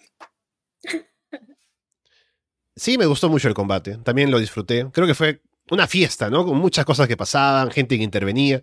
Dilo Brown con el atuendo de Aces and Eights, ¿no? O sea, como bas- bastantes homenajes. El Hefner al final y todo. Así que me gustó. Y también me pregunto si David Richards se quedará. Porque él es como que viene de MLW, lo mencionan también, ¿no? Y no tendría en principio más que hacer en Impact, o sea, de manera regular. Pero ya que apareció aquí y su encuentro con Eddie Edwards fue breve, ¿por qué no ver de armar un combate, al menos para un show especial, ¿no? Podría estar bien. Pero debo decir que me gustó bastante el combate, lo pondría entre lo mejor de la noche también. Por, porque me hizo sentir bien, ¿no? Me hizo sentir eh, joven otra vez viendo ahí a Dilo Brown casi morir en un Frog Splash. Es que yo, yo, yo lo pasé mal, ¿eh? Cuando se resbaló, fue como, oye, oye, oye, que se me mata. Es que, pero lo, lo pasé peor con, con el Hebner, porque claro, ya tiene una edad y le hemos visto caerse muchas veces en esta vida. Pero digo, a ver, esto puede sonar un poco sádico, pero digo, a ver, todos los Hebner a la vez, no, por favor.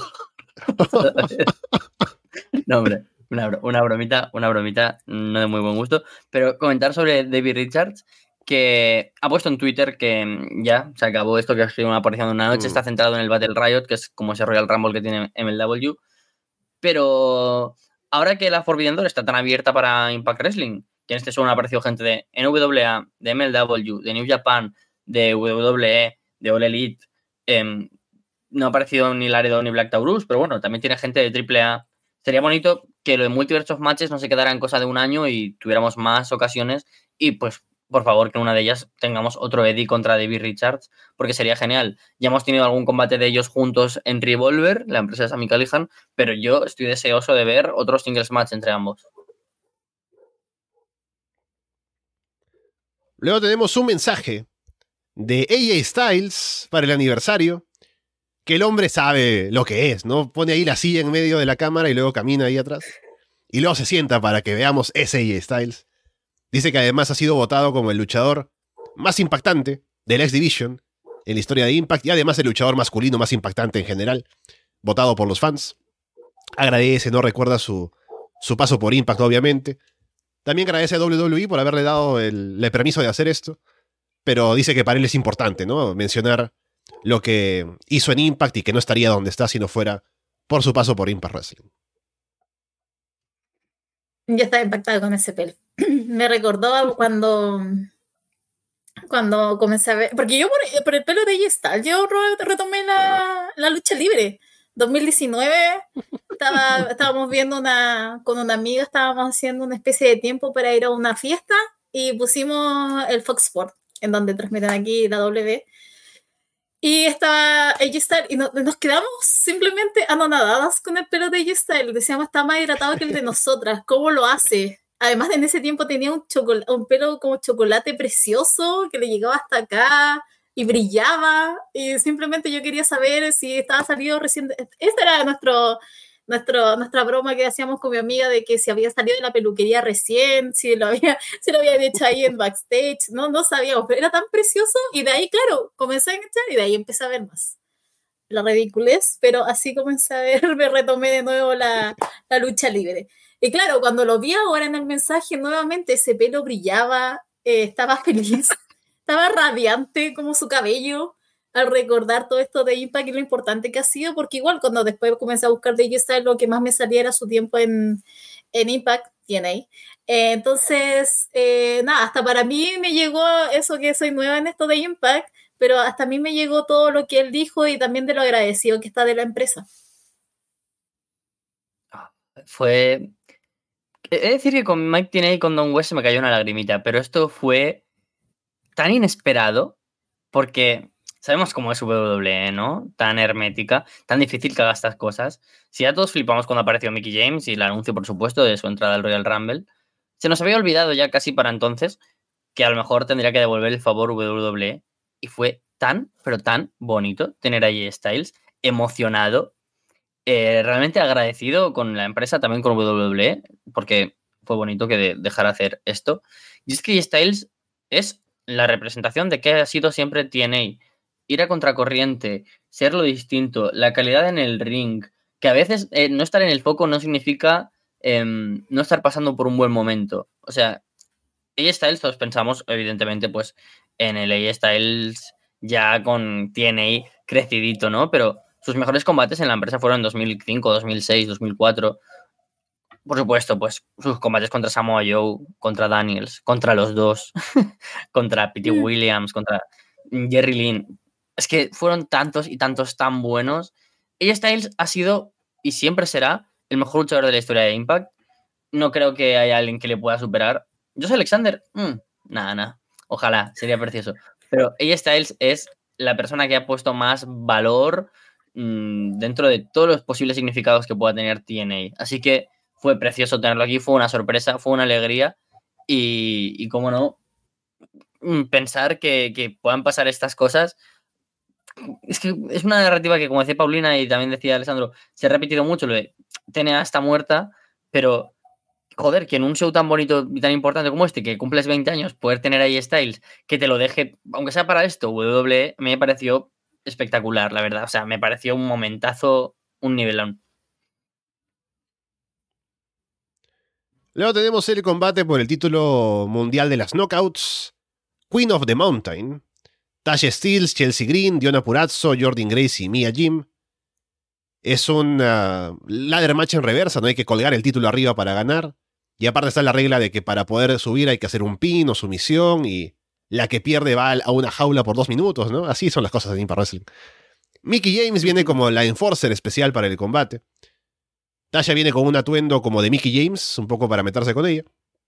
Tasha empieza saliendo del ring para armar mesas con Savannah Evans afuera. Diona y Chelsea colaboran un poco. Todas se turnan para saltar hacia afuera del ring. Chelsea cubre a Tasha para hacerse elegible para ganar. Mickey hace que Tasha entre a la jaula junto con Savannah por dos minutos. Savannah luego se mete al ring para ayudar a Tasha, pero Mickey la expulsa de ringside. Mia le aplica un backdrop driver con puente a Chelsea y se hace elegible. Chelsea golpea a Mickey con la puerta de la jaula. Tasha salta desde la espalda de Jordan en una esquina para aplicarle un cutter a Mia en la escalera. Diona le aplica un Fujiwara ámbar a Tasha con el brazo en medio de la escalera para someter y llevarse, o mejor dicho, para hacerse elegible. Chelsea le aplica un curve stomp a Tasha sobre la escalera.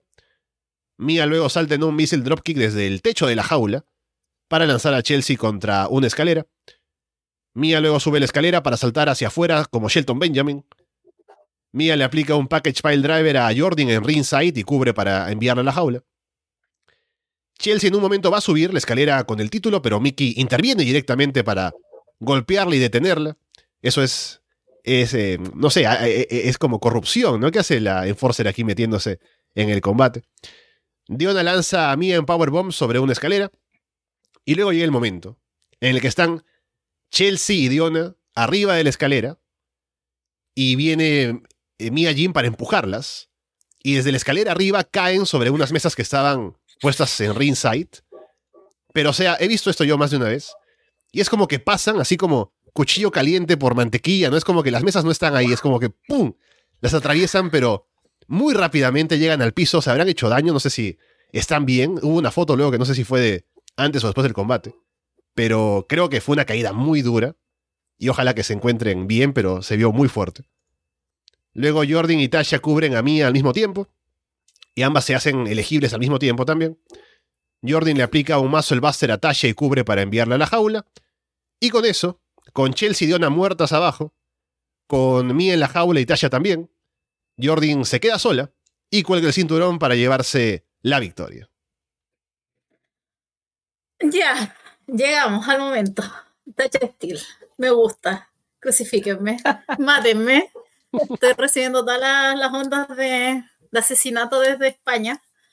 Ah, a ver,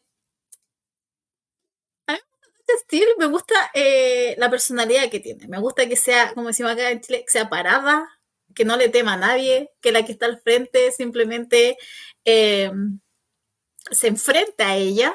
Eh, si esto lo pudiera justificar en el ring y fuera mejor, sería mucho mejor incluso para mí, porque así cuando yo digo que Tacha Steel me guste, no me estén viendo con cara de, ¿tú qué estás viendo? Pero aparte de eso, me gusta a mí. Y por eso es que yo tenía como mis ganas de que ella ganara este, este Queen of the Mountain. De verdad que me, me hubiera gustado. Eh, en mi cabeza lo tenía imaginado de esa manera. Pero eh, si soy objetivo, obviamente iba a ganar Jordan por todo lo que ya se estaba diciendo en este tiempo. Era la ganadora. Porque yo igual tenía mi miedo de que ganara Mia Jim. Y Dios mío, yo no quiero eso. No lo quiero ahora ni nunca. Así que, um, por lo menos en el lado de ganadores, eh, estuvo bien. Esa unión que hizo Green con Purazzo me encantó. ¿Qué puedo decir? Las amo a las dos. Eh, con el corazón. Ojalá y este, de serme una pareja y vayan por el título en parejas. eh, esa caída.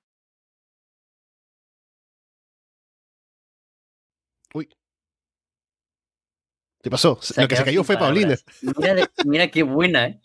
La ha dejado mutis. O sea, ha representado lo que tuvieron que sufrir ella. ¿Me había caído? Ahí estás, ahí estás. La que, te que caí- el- la que se cayó Ah, fuiste ya. tú.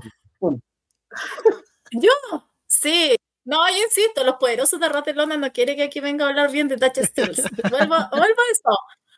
Ya, nuevamente, he vuelto. Eh, ya, entonces con esta unión me gustaría que se. Ya, estaba en la mesa, perdón.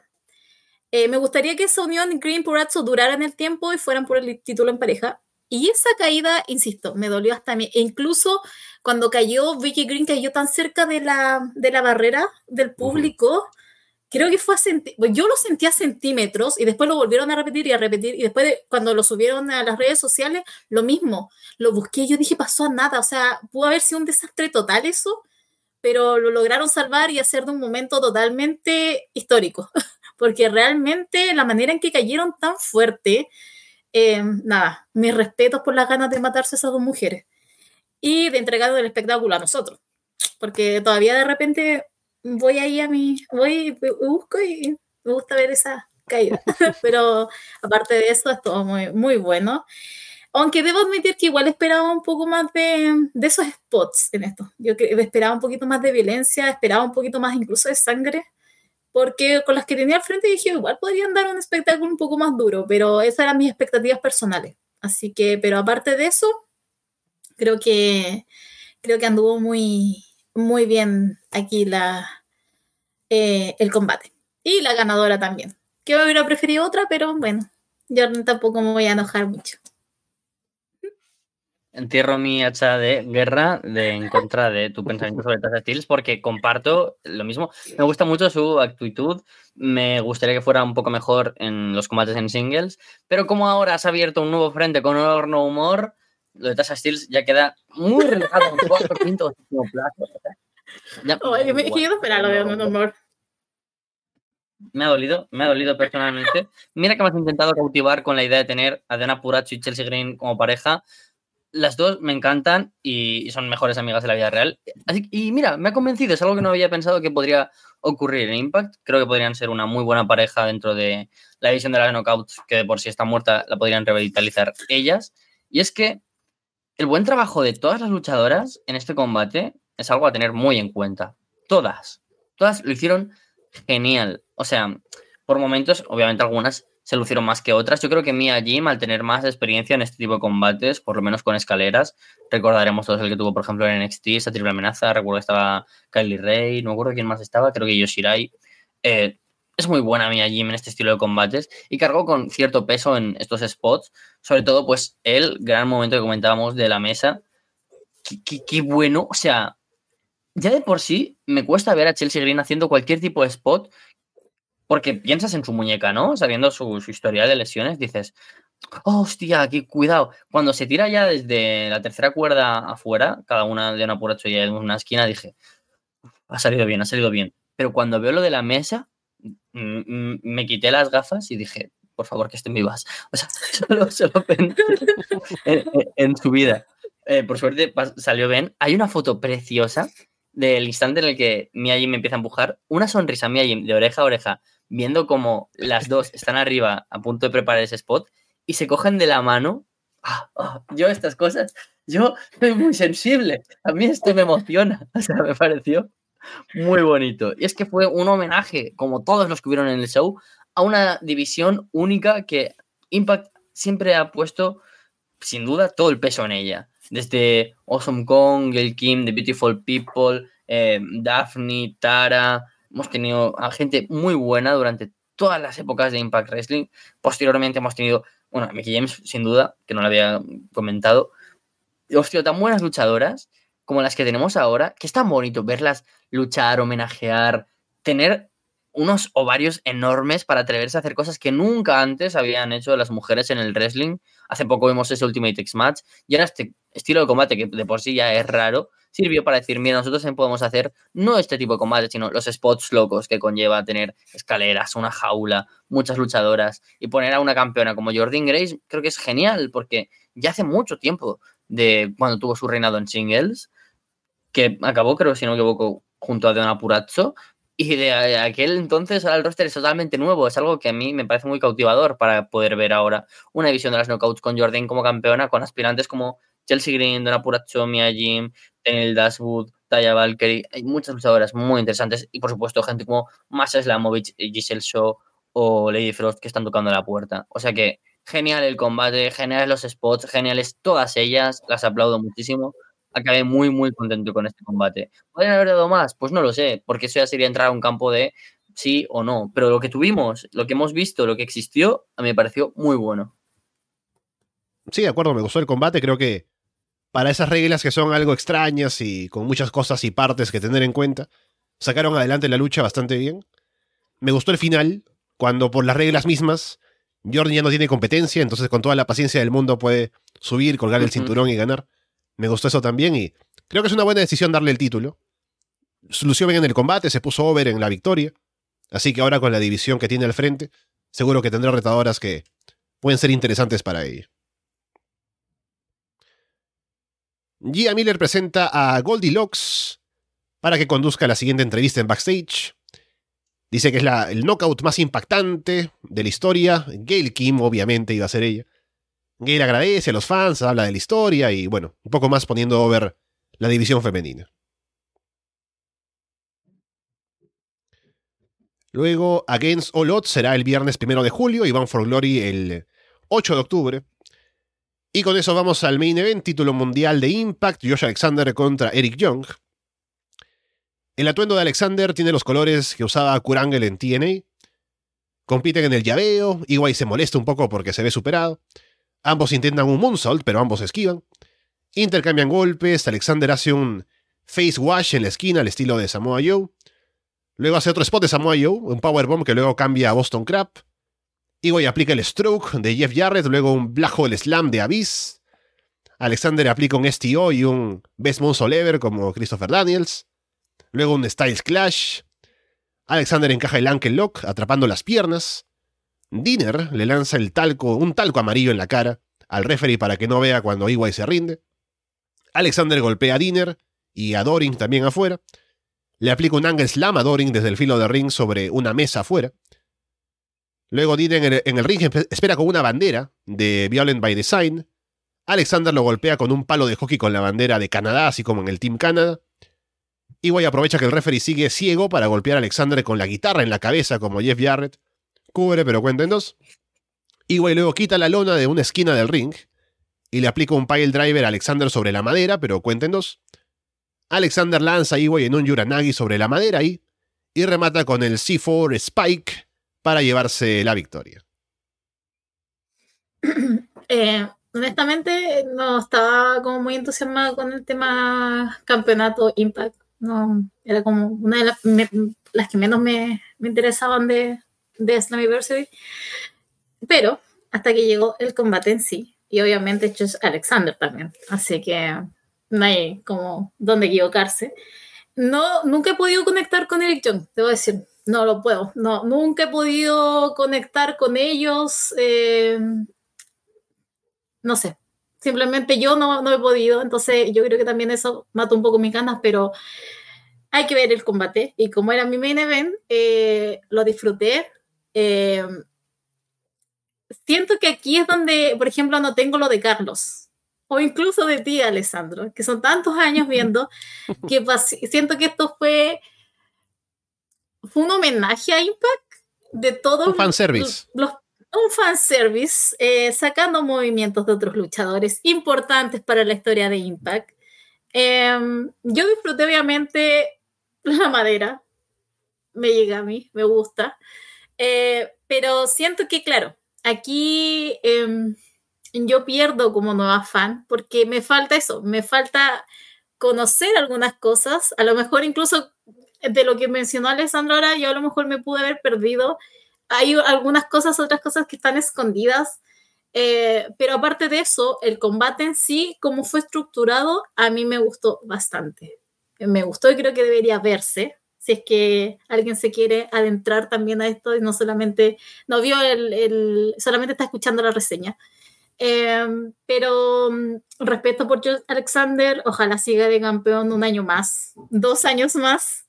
Eh, lo que imprime en el ring y también pone una buena posición a lo que es Impact. Porque de Impact tú puedes decir cualquier cosa, pero de que la gente y los luchadores que están ahí son buenos, son buenos. Y por eso es que también pasan ridiculeces y uno puede hacer mil bromas de Impact, pero si hay algo que siempre va a destacar es que se sacan luchas muy, muy buenas. E incluso con gente que de repente a mí, que consumo el producto, no me genera tanto, me dispongo a verlo, e igual termino involucrada, e igual termino con mi corazón así, ah, ¿será que yo, Alexander, aunque sé que no va a perder, pero ¿será que pierde?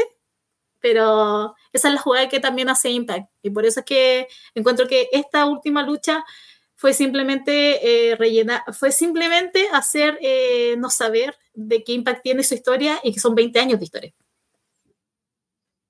Impact es mm, fácilmente lo más parecido a Marvel que hay en el mundo del wrestling, porque tiene algunos personajes tan buenos y tan fuertes que me crean una sensación casi sexual de verles luchar, Como cuando pelean en, en el- contra Thanos todos en Endgame y es puro fanservice y aparecen todas las mujeres, por ejemplo, de las Vengadores y empiezas a chillar. ¡Ya!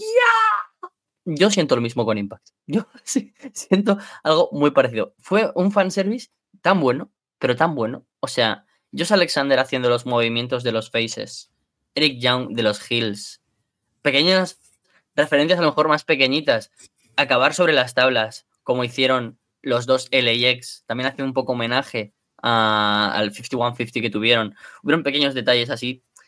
Fue tan bonito, pero es que yo no quería otra cosa. Es verdad que yo estaba un poco como Paulina, ¿vale? Porque Eric Young, todos sabemos que es un poco más limitado, un poco bastante, que Josh Alexander, que es un privilegiado dentro del ring. Si antes comentaba que podía llegar a ser el próximo Jay Styles, Eric Young solo va a haber uno en la historia y es porque siempre ha sido Eric Young. Y fue muy bonito elegirla a él y, y me arrepiento incluso de lo que había dicho anteriormente de, de que no tenía que haber sido él. Creo que cargó con el peso de ser el heel del combate muy bien, llevando los ataques de, de, Jarrett, de Abyss, mientras que tiene que resistir los finishers de la gente que ha aparecido previamente en los vídeos, ¿no? Como Styles o como Angle. Fue, fue el heel perfecto para, para ello. Y además, pensaba que me iba a molestar tener a Violent by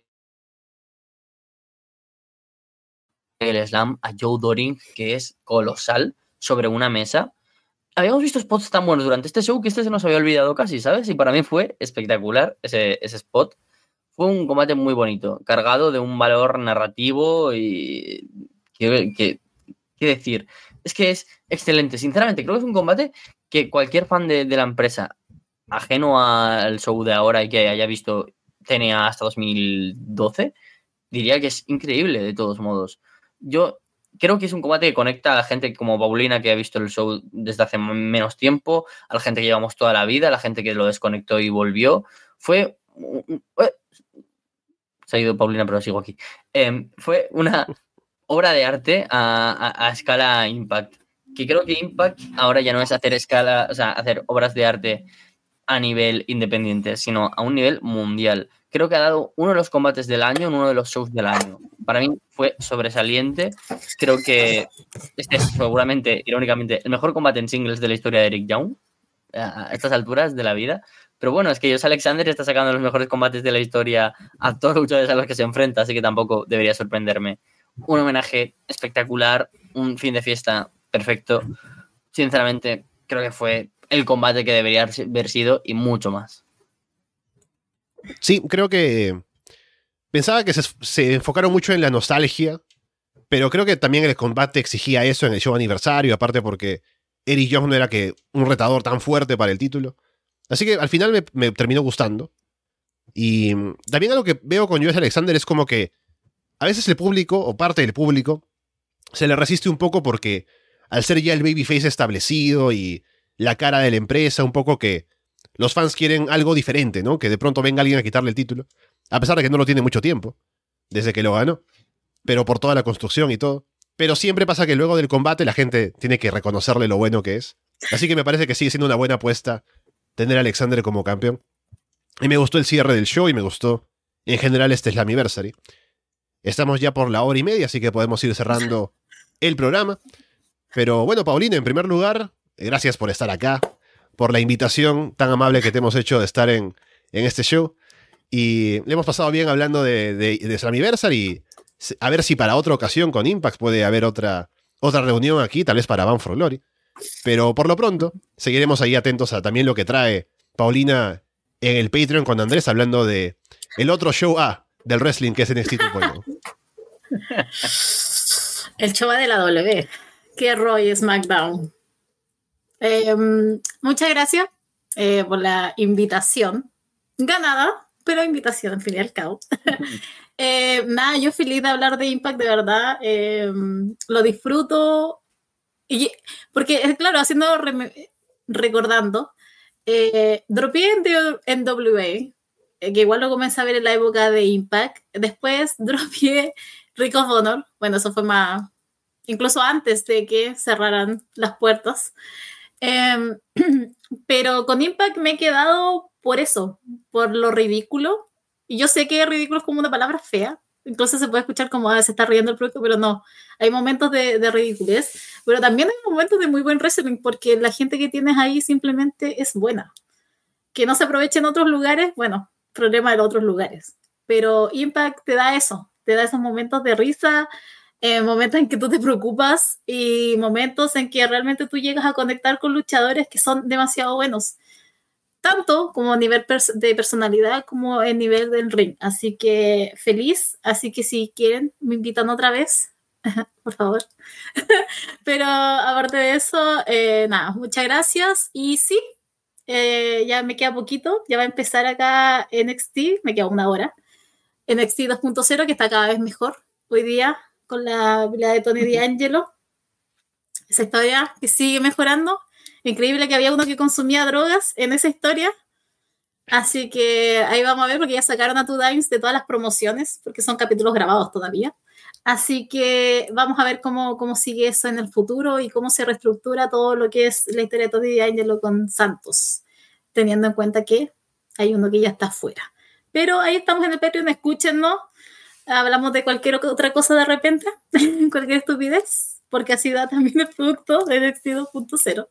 Así que eso, muchas gracias nuevamente. A ambos dos.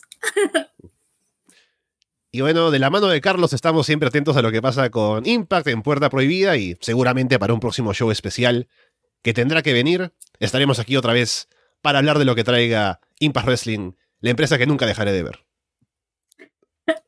Es que siempre me dices eso y yo igualmente tengo la sensación de que cada día que hemos hablado tú y yo te he dicho, o sea, tú me has dicho que vas a volver a verla. Es un poco inconexo, ¿no? Mm, no sé, algo no me cuadra.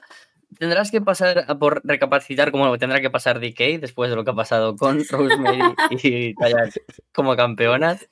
Pero es que yo, mira, esto de hablar de, Impact me, me, pone muy contento a nivel personal porque no es una empresa de la que suelo poder ah, hablar con mucha gente y tener estos ratitos a mí pues me hacen muy feliz. Y ver que cada vez hay más gente que, se une y que habla con nosotros me pone muy, muy contento porque yo Impact y tiene, lo, siento como parte de mí y después de tantos años, iba a decir soportándolo, pero es que sí, creo que sí, soportándolo, pues me hace feliz ver cómo ahora estamos en un punto tan bueno, como tengo que justificar casi que no estoy buscando yo esta empresa que tiene a Jose Alexander y Mike Bailey como campeones. Lo sé, no lo estoy buscando yo, lo siento. Me gustaría, pero de momento creo que no está siendo así. Y no me hace falta porque me están dando todo lo que pido. Así que ya nos vemos para Against All Odds, que será un viernes. ¿Qué cojones? ¿Un viernes? Mm, hmm. Me vuelve muy loco eso. Pero bueno, mejor porque tendremos en fin de semana la reseña seguramente. Y bien, con todo eso dicho, por ahora los dejamos de parte de Paulina Cárcamo, Carlos Raider y Alessandro Leonardo. Muchas gracias y esperamos verlos pronto.